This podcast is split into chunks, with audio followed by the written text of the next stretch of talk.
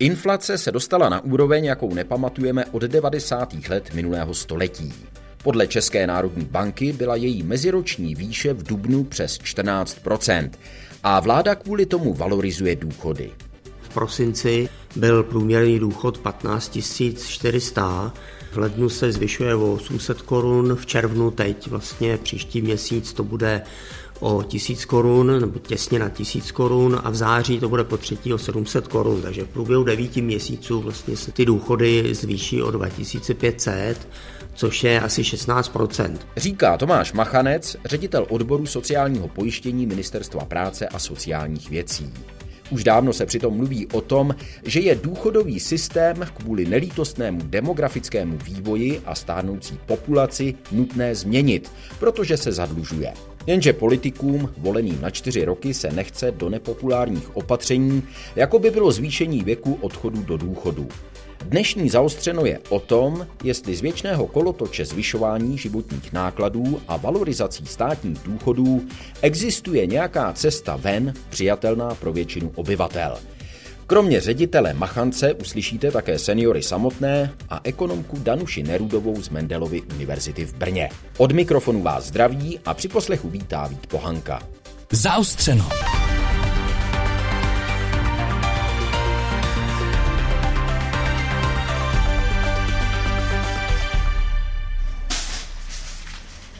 Stojím teď před supermarketem ve Žďáře nad Sázavou. Pozoruji skladbu zákazníků a asi moc nepřekvapí, že jsem teď ve všední den dopoledne míří z největší části seniori. Aby také ne, v Česku přibylo v posledních 12 letech přes půl milionu lidí starších 65 let. Takové jsou údaje Českého statistického úřadu. Pro názornost, to je jako kdyby přibylo celé jedno Brno a třeba Plzeň k tomu lidí, kteří v drtivé většině už nejsou ekonomicky aktivní a závisejí na starobních důchodech. Celkem jich je přes 2,5 milionu. Když se k tomu připočtou příjemci vdovských nebo vdoveckých a invalidních důchodů, zjistíme, že zhruba 3 z 10 milionů obyvatel naší země závisí zcela nebo z velké míry na státním důchodovém systému. A do toho přichází inflace, jakou jsme nepocítili od roku 1998. Vláda zvyšuje valorizacemi důchody nebývalým tempem. Je to znát? To se jdu ptát seniorů samotných. Vláda důchody valorizuje, letos to bude celkem třikrát. Co vy na to? Ano tak, po něco ne. Je to znát? Ale je, ale jestli to bude stačit na to, co ty ceny dělají, tak Myslíte, že inflace bude asi pokračovat? No, vypadá, že jo. No. Ten, kdo má tak nízký důchod, tak dostane tak málo při, od té vlády, že je to úplně k ničemu. Já mám důchod nízký, tak jako co já z toho. Oni řeknou, že přidávají no, v průměru o tisíc korun a já z toho dostanu tři stovky. Když se uskromníme, tak nám to bude stačit, pane Pohanka. Aspoň já. Víte, už mě není 20 a umím se uskromnit. Jo? Takže asi tak bych. Takže vám to stačí, myslíte? No, stačí. Musí mě to stačit. To je rozdíl v tom, jestli mě to stačí, nebo to musí mě, musí nám to stačit. Horší ty mladý. Ty se uskromnit neumí, nevím, jak to pro ně potom dál bude. Jo? Tak je to velká pomoc, rozhodně. Je to velká pomoc, někomu to bude stačit, někomu to nebude stačit, protože záleží na výšce důchodu, že jo? protože je to z té zásluhový, pokud vím, jo? protože už jsem taky důchodce, no tak ty, co mají ty nižší důchody, dostanou předáno míň, bohužel nejvíc dostanou zase ty, co mají nejvíc, no takže rozhodně to pomůže. Pro pořádek Tomáš Machanec, ředitel odboru sociálního pojištění Ministerstva práce a sociálních věcí, vypočítává, kolik se důchodcům letos přidá. My díky bohu máme v zákoně o důchodovém pojištění ustanovení mimořádné valorizace, čili dá se říct, že jako nějaký systémový nástroj tam je, že jsme nemuseli narychlo schvalovat mimořádné zákony. Pohledu i nějaké časové reakce, tak ten nástroj funguje v, z našeho pohledu v nějakém přiměřeném horizontu. Ta inflace, pokud překročí 5%, do pěti měsíců vlastně dojde k zvýšení důchodu a v prosinci byl průměrný důchod 15 400. V lednu se zvyšuje o 800 korun, v červnu teď vlastně příští měsíc to bude o 1000 korun, nebo těsně na 1000 korun a v září to bude po třetí o 700 korun, takže v průběhu devíti měsíců vlastně se ty důchody zvýší o 2500, což je asi 16% Takže to si myslíme, že je z pohledu vlastně té dnešní inflace, pokud třeba ještě i trošku vystoupá k těm 15 tak je to přiměřené. Není tam zaostávání za tím dramatickým cenovým růstem, byť třeba já tam nějaké spoždění 2-3 měsíce, ale pořád je to, domníváme se, velmi rychlá reakce v tom kontextu, že se musí propočítat, eh, zařídit změny důchodu 3 milionů lidí a to nejde udělat ze dne na den. Ředitele Tomáše Machance ještě uslyšíte, ale zpátky k důchodcům před supermarketem. Neměla by skutečnost, že lidí nad 65 let věku je ve společnosti stále víc, vést ke zvýšení věku odchodu do důchodu? Těžko říct, protože to, co říkáte, je fakt, prostě těch důchodců je čím dál víc a peněz na to je furt stejně, nebo není, není to. Jak u koho? Kdo manuálně pracuje, podívejte se, já jsem šel do důchodu v 64 a už jsem předtím byl v invalidním, protože kolena, klouby prostě tu celoživotní práci nevydrželi. Když budete sedět celý život v kanceláři, no tak budete mít akorát hemoroidy a s tím pracovat můžete. Když budete pracovat manuálně 64, moje maminka šla do důchodu v 54. Já myslím, že tudy cesta nevede. No. Ne, o tomhle to nemá cenu se prostě bavit, jo, o těch důchodech. To se jako na mě nezlobte, ale od, od chudu do důchodu já se nemím někým bavit. Protože ženský, podívejte se na některou ženskou, jak vypadá v jezere a v tomhle, když celý život stává ve tři hodiny, nebo i v pekárnách, nebo já nevím, prostě v tuhle těch, kde stává eh, ve tři hodiny celý život tak ta ženská je zedřená, kor v těch JZD. Samozřejmě je pravda, že jsou zaměstnání, kde lidé pracují fyzicky a jejich tělo trpí. Jenže existuje také instituce invalidních důchodů, částečných nebo plných.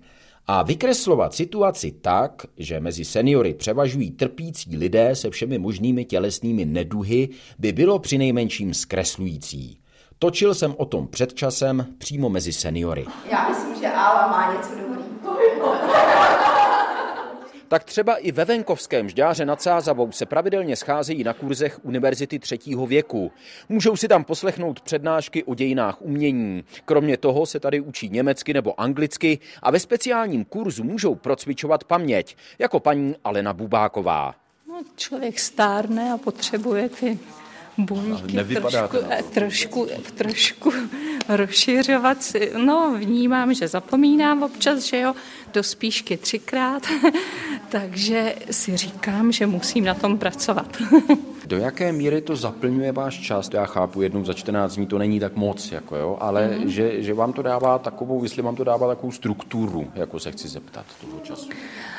Tak rozhodně člověk trošičku musí ten čas organizovat, musí jako začlenit do svého běžného programu, takže už rodina všichni počítají s tím, že maminka chodí do školy a už eh, a i to doma konzultujeme a tak, takže jako vysloveně se s tím pak bavíme a i v rodině, musím říct. A podobné kurzy pro seniory, kluby a zájmové organizace najdete po celé republice. Dnešní lidé po 65 jsou na tom nejenom v tomhle ohledu prostě nesrovnatelně líp než jejich předchůdci. Potkáte je na výletech v lesích, památkách, cestují i do zahraničí.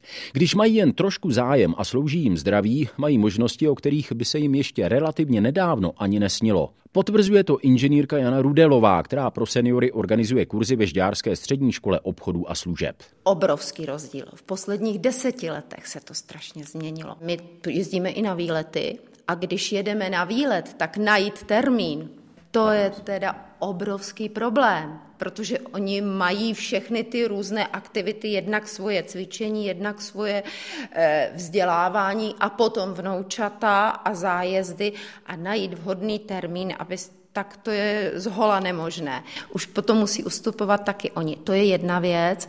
A já za těch téměř deset let musím říct, že se posouvá i ta náročnost eh, těch lidí na to, co jim předkládáte. Před deseti lety přišli a byli šťastní, že někdo přišel, něco vykládá, něco vidí a, a úplně to stačilo. Dneska se chtějí už aktivně zapojovat. Oni chtějí pracovní list, oni chtějí ten úkol. Eh, oni hodnotí přednášejícího podle toho, jestli má prezentaci a čte ji, anebo jenom eh, nebo předkládá to, co on opravdu umí a dává jim něco navíc. To je úplně eh, krok obrovský proti tomu, jak to bylo před deseti lety, ne před 20 ani před 30. To, že jsme tady viděli jenom ženy v téhle skupině, to je náhoda, nebo to tak bývá? No, není to náhoda. Oni ty ženy vůbec jsou k tomu vzdělávání takové přístupnější. Jednak jich je i v tom seniorském věku více a e, prostě oni chtějí, oni potřebují mezi lidi, oni jsou komunikativnější, nicméně chodí i muži a s těma je potom zase velká sranda. To jako je dobrý. A chodí hodně manželské páry. E, ve druhé skupině těch paměťářů, což je zase ještě třetí větev toho našeho vzdělávání, tam je asi 6 nebo 27 účastníků dneska a z toho jsou tři manželské páry, kdy chodí teda oba dva a to mě teda moc těší, že ten manžel s tou manželkou přijde. Uzavírá na optimistickou notu inženýrka Jana Rudelová. Posloucháte Zaostřeno. Pronikavé analýzy důležitých problémů. V premiéře každou sobotu a neděli po půl šesté odpoledne na Plusu. Je prostě fakt, že v naší společnosti přibývá důchodců, často, jak jsme slyšeli, velmi aktivních, ubývá mladých lidí a to, co schází na vybraném sociálním pojištění, se musí dorovnávat ze státního rozpočtu. O tom, že takový stav není dlouhodobě udržitelný, se mluví už dlouho. Ekonomka a bývalá rektorka Mendelovy univerzity v Brně Danuše Nerudová se touhle problematikou dlouhodobě zabývá. Donedávna byla předsedkyní velmi početné komise pro spravedlivé důchody. Kromě odborníků v ní byli zástupci parlamentních politických stran, odborů, zaměstnavatelů i seniorů, celkem přes 40 lidí. Dalo se v takovém složení a počtu vůbec na něčem dohodnout? Důchodová komise byla po dobu mandátu eh, ministrině Maláčové, to znamená, že s zánikem jejího mandátu ministrině zanikla i komise. Pracovalo se nám ze začátku zprvu samozřejmě s takovým počtem lidí velmi těžce, nicméně systematickou manažerskou prací a komunikací se podařilo dosáhnout toho, že ty velmi odlišné skupiny, které tam byly jako sociální partneři nebo zástupci poslaneckých klubů nebo zástupci senátorských klubů, na konci dne byli schopni se poslouchat a byli schopni konstruktivně diskutovat. Konec konců výsledkem té práce komise byl návrh, na kterém byla zhoda napříč politickým spektrem, což současnému ministrovi umožňuje vzít ten návrh jako takový a určité části z toho vzít a realizovat je, což konec konců činí a už je předkládá v tuto chvíli do poslanecké sněmovny. A můžete být trošičku konkrétnější pro nás lajky, jakým způsobem to mění nastavení důchodů v České republice? Ta komise, které jsem předsedala, tak přišla s návrhem zavedení tzv. minimálního důchodu, nultého pilíře a prvního pilíře tzv. zásluhové části.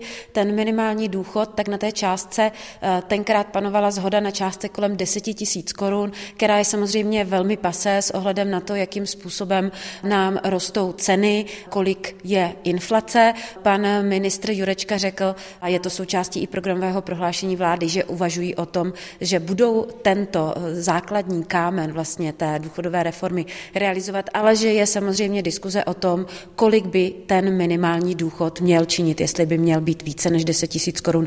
Já za sebe říkám, že ano, protože hranice příjmové chudoby je zhruba nějakých 13 640 korun. Takže zcela jistě by ten minimální důchod měl být vyšší. Druhou věcí, o které už teď pan ministr Jurečka hovoří, eh, jsou eh, předčasné odchody do důchodu u náročných profesí, kde taktéž vzal ten návrh, který vznikl v rámci důchodové komise, vzal ten základní mechanismus, jak by to mělo fungovat, že ti zaměstnavatelé, kteří zaměstnávají pracovníky tady v těchto stížených provozech, tak by měli odvádět zvýšené pojištění za tyto zaměstnance, eh, tak aby když oni odchází dříve do důchodu, tak aby za ten dřívější odchod nebyli penalizováni. Musím ale říct, že pan minister vyrazil výrazně zredukoval tu skupinu lidí, na které se tady toto bude vztahovat. Já jsem se podíval na stránky ministerstva financí a tam mají takové přehledné tabulky, jak vypadá bilance toho důchodového systému, kolik se vybírá, kolik, kolik se vynakládá. A v podstatě od roku 2013, kdy to tam je, tak jenom v letech 2018-2019 se to dostávalo do kladných čísel. Jinak je to pořád v mínusu. Vidíte tady nějaké blízkání na lepší časy? To blízkání na lepší časy může být například to, že byť naše populace vymírá v loňském roce poprvé, zemřelo o 28 500 více lidí, než se narodilo. Tak teď ta válka na Ukrajině skýtá příležitost v té migrační vlně, kdy k nám do naší země přišel jeden celý ročník dětí. 120 tisíc dětí je jeden celý ročník, který se v České republice narodí. Pokud budeme schopni integrovat, a nejenom děti, ale i matky, které s nimi přichází, tak to jsou všechno pro nás lidé, kteří budou součástí toho důchodového systému a kteří do toho důchodového systému budou v budoucnu odvádět samozřejmě to pojištění nebo ty dávky na sociální zabezpečení. Jenom pro představu, tak kdyby z těch 300 tisíc příchozích jenom 120 5 tisíc skutečně našlo uplatnění na trhu práce, tak za rok do toho důchodového systému odvedou 11 miliard korun. Není to o mě, ale přesto trošku na osobní notu. Mě 650 let, uh, už se jaksi dostávám pomalu k tomu důchodu ale jsem osoba samostatně výdělečně činná, jsem prostě smířený s tím, že budu pracovat, dokud to půjde, eh, zejména pokud si budu chtít udržet nějakou životní úroveň. Je tohleto model, který myslíte si, že se bude i v těch českých poměrech uplatňovat, řekněme, častěji, než tomu bylo doposud? Tady jsou dvě věci. První věc je ta, a já jsem velmi ráda, že Česká zpráva sociálního zabezpečení už přišla s něčím, co vzdáleně připomíná důchodovou kalkulačku, kde si každý občan může spočítat při nějaké průměrné mzdě, se kterou počítá, jaký bude činit jeho důchodový nárok. To je velmi důležité právě proto, aby lidé zjistili, jaký budou mít například pokles životní úrovně v důchodu a pokud ho takový nechtějí mít, tak už jim stát vysílá jasný signál, že se budou muset začít zajišťovat i jiným způsobem, než se spoléhat na státní důchod. Samozřejmě je spousta rodin s malými dětmi, kterým prostě nezbývá peněžence na to, aby se od 20 let zajišťovali. To je první věc. A další věc je ta, já jsem na něj upozorňovala už v roli předsedkyně důchodové komise, že jsme země, kde je velmi nízké procento pracujících důchodců, protože stát těm důchodcům, kteří mohou a chtějí pracovat, se nechová moc hezky a nezvýhodňuje, nezvýhodňuje například prostřednictvím nějaké snížené daňové sazby a tak dále. Takže já se domnívám, že podpora tady tohoto tkví i v tom, že pracující důchodci by měli mít úlevy například na daních z příjmu. Vidíte nějaký model, ať už v Evropě nebo jinde, který by Česko třeba mohlo a mělo následovat? Já se domnívám, že Česká republika má svá specifika, naše populace má svá specifika, máme i nějakou historii, máme totalitní historii, takže například vnímání vlastnictví je u nás trochu posunuto, než je na západ od nás. Z mého pohledu si myslím, že lze z těch určitých systémů vyzobat něco, co lze realizovat v České republice. Jedním z toho je například ten státní minimální důchod a ten zásluhový pilíř. Jsou státy, které například umožňují to, že v každém pilíři je jiný věk odchodu do důchodu. Velmi krásným příkladem toho, jak stát informuje občany o jejich důchodových nárocích, je například Rakousko, kdy rakouský občan každý rok dostane od státu domů v obálce informaci o tom, kolik v tuto chvíli v daném momentu činí jeho důchodový nárok ví takový koeficient, který se posílá a, a ví, s jakým důchodem půjde potom do důchodu. Takže to jsou všechno věci, které my jsme se snažili vyzobat z těch jednotlivých důchodových systémů a snažili jsme se je vlastně zavést v rámci toho návrhu pro důchodovou reformu v České republice. Ekonomka Danuše Nerudová. Schodek důchodového systému se, jak zmíněno, dorovnává v případě potřeby ze státního rozpočtu. Podle Tomáše Machance, ředitele odboru sociálního pojištění Ministerstva práce a sociálních věcí, to nemusí být nutně špatně. A když chceme vidět, že to funguje, stačí se podívat k sousedům. To je jako velmi typické, třeba u Němců je to asi 20% výdajů na důchodu se platí z daní. U nás jsou to jednotky procent, takže podstatně méně.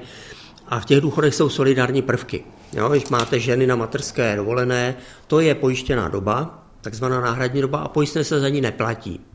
Takže je logické, aby když nějaká doba pojištěná je bez placení pojistného, tak aby část důchodu, aby se zaplatila z daní a ne z pojistného. Základní výměra, ta složka, která je každému stejně, to je taková solidární složka, taky je otázka, jestli by to spíš neměla být eh, část důchodu, která by se financovala z daní než z pojistného. Jo? Nějaká rovná solidarita všeobecná. To určitě není ekonomický problém, ta historie těch minulých deseti let. Samozřejmě, kdyby ten rozdíl se nějak systematicky hodně zvyšoval, tak to začíná na veřejné finance tlačit jako daleko víc a pak je nutno o tom diskutovat více fundamentálně, jak tomu předcházet, jo, aby se ty schodky zvěš, zvětšovaly. Pokud jsou na nějaké relativně střídné úrovni, není důvod k poplachu. Já jsem vnesu trošku osobní prvek. Mojí mamince je 680 a ona je ta generace, že šla do důchodu někdy v roce 1992, co si vybavuju, takže šla ještě podle tehdejších pravidel. Měla tři syny, mám dva bratry. Daří se jí naprosto skvěle, jsme rádi, pochopitelně, ale ono nebude to trvat dlouho, ona bude déle v tom důchodu nakonec, než v produktivním věku. Je tohle to z vašeho pohledu ředitele odboru, který to má na starosti, pořádku? Je to normální situace? No, vy máte maminku, já mám tetu, který bude v srpnu 96 a šla v důchodu v 53 letech, jo. Ona už ten důchod bere 43. rok a je to déle, než jako vlastně, než vlastně pracovala. A taky to přeju samozřejmě. Zároveň jako na ty veřejné finance to vytváří tlak a, a vlastně ta, ta odpověď je prodlužování toho věku odchodu do důchodu. Moje máma šla v 55 letech, moje žena půjde v 65 letech. Jo? a je to rozdíl 30 let nebo jo, v ročníku narození, takže je to dramatický rozdíl. U těch mužů to bylo 60, že jo, otec, já půjdu v 65. Tím se jako velká část toho demografického tlaku absorbuje, byť to zase těm lidem, kteří musí pracovat výrazně déle než jejich rodiče, určitě radost nedělá. Na druhé straně mm, taková ta ergonomie práce a nahrazování manuální těžké práce, mechanizaci, robotizací, to taky se velmi proměňuje, takže ta schopnost být déle v ekonomické činnosti se určitě taky zlepšuje. Ale nepochybně nás čeká jako přemýšlení o tom, jak prodloužit tu ekonomickou aktivitu i třeba za hranici toho ekonomického věku, že člověk odejde do důchodu, ale třeba na část úvazku bude dále pracovat a je na nás, abychom hledali formy, jak aspoň částečně i ty seniory udržet na trhu práce, aby oni vlastně měli trochu lepší příjmy a státu to pomohlo s pojistným, že jako se trošku s financováním těch eh, nejstarších, kteří už vlastně ty příjmy mít objektivně nemohou. A nakonec, kdybychom chtěli hledat inspiraci ke změně důchodového systému jinde v Evropě, vidí ředitel Machanec příklady hodné následování hlavně v Dánsku a v Nizozemsku. Rovný důchod přibližně 30% průměrné mzdy pro všechny, vázaný na dlouhou dobu teda toho, že platí daně, že v té zemi jsou třeba 50 let v Holandsku rezidentství, a vedle toho jsou silné zaměstnavatelské jakoby fondy, které fungují tak, že když člověk nastoupí do práce, ten zaměstnavatel ho automaticky přihlásí, ten systém ho vcucne a 90% lidí pak mají i druhou penzi, která není stejná pro všechny, ale odpovídá vyšší jeho příjmu. Jo? Podle toho, kolik vydělával, tolik se tam jako platilo. A je to zase průměru dalších třeba 30% průměrné mzdy. Takže celku je to jednak docela vysoká náhradová míra vůči tomu příjmu a hlavně jako je to ze dvou zdrojů, jo? že to je vždycky jako lepší, že něco ze dvou zdrojů, když ten jeden zdroj je pod tlakem, tak ten druhý z pravidla pod takovým tlakem není.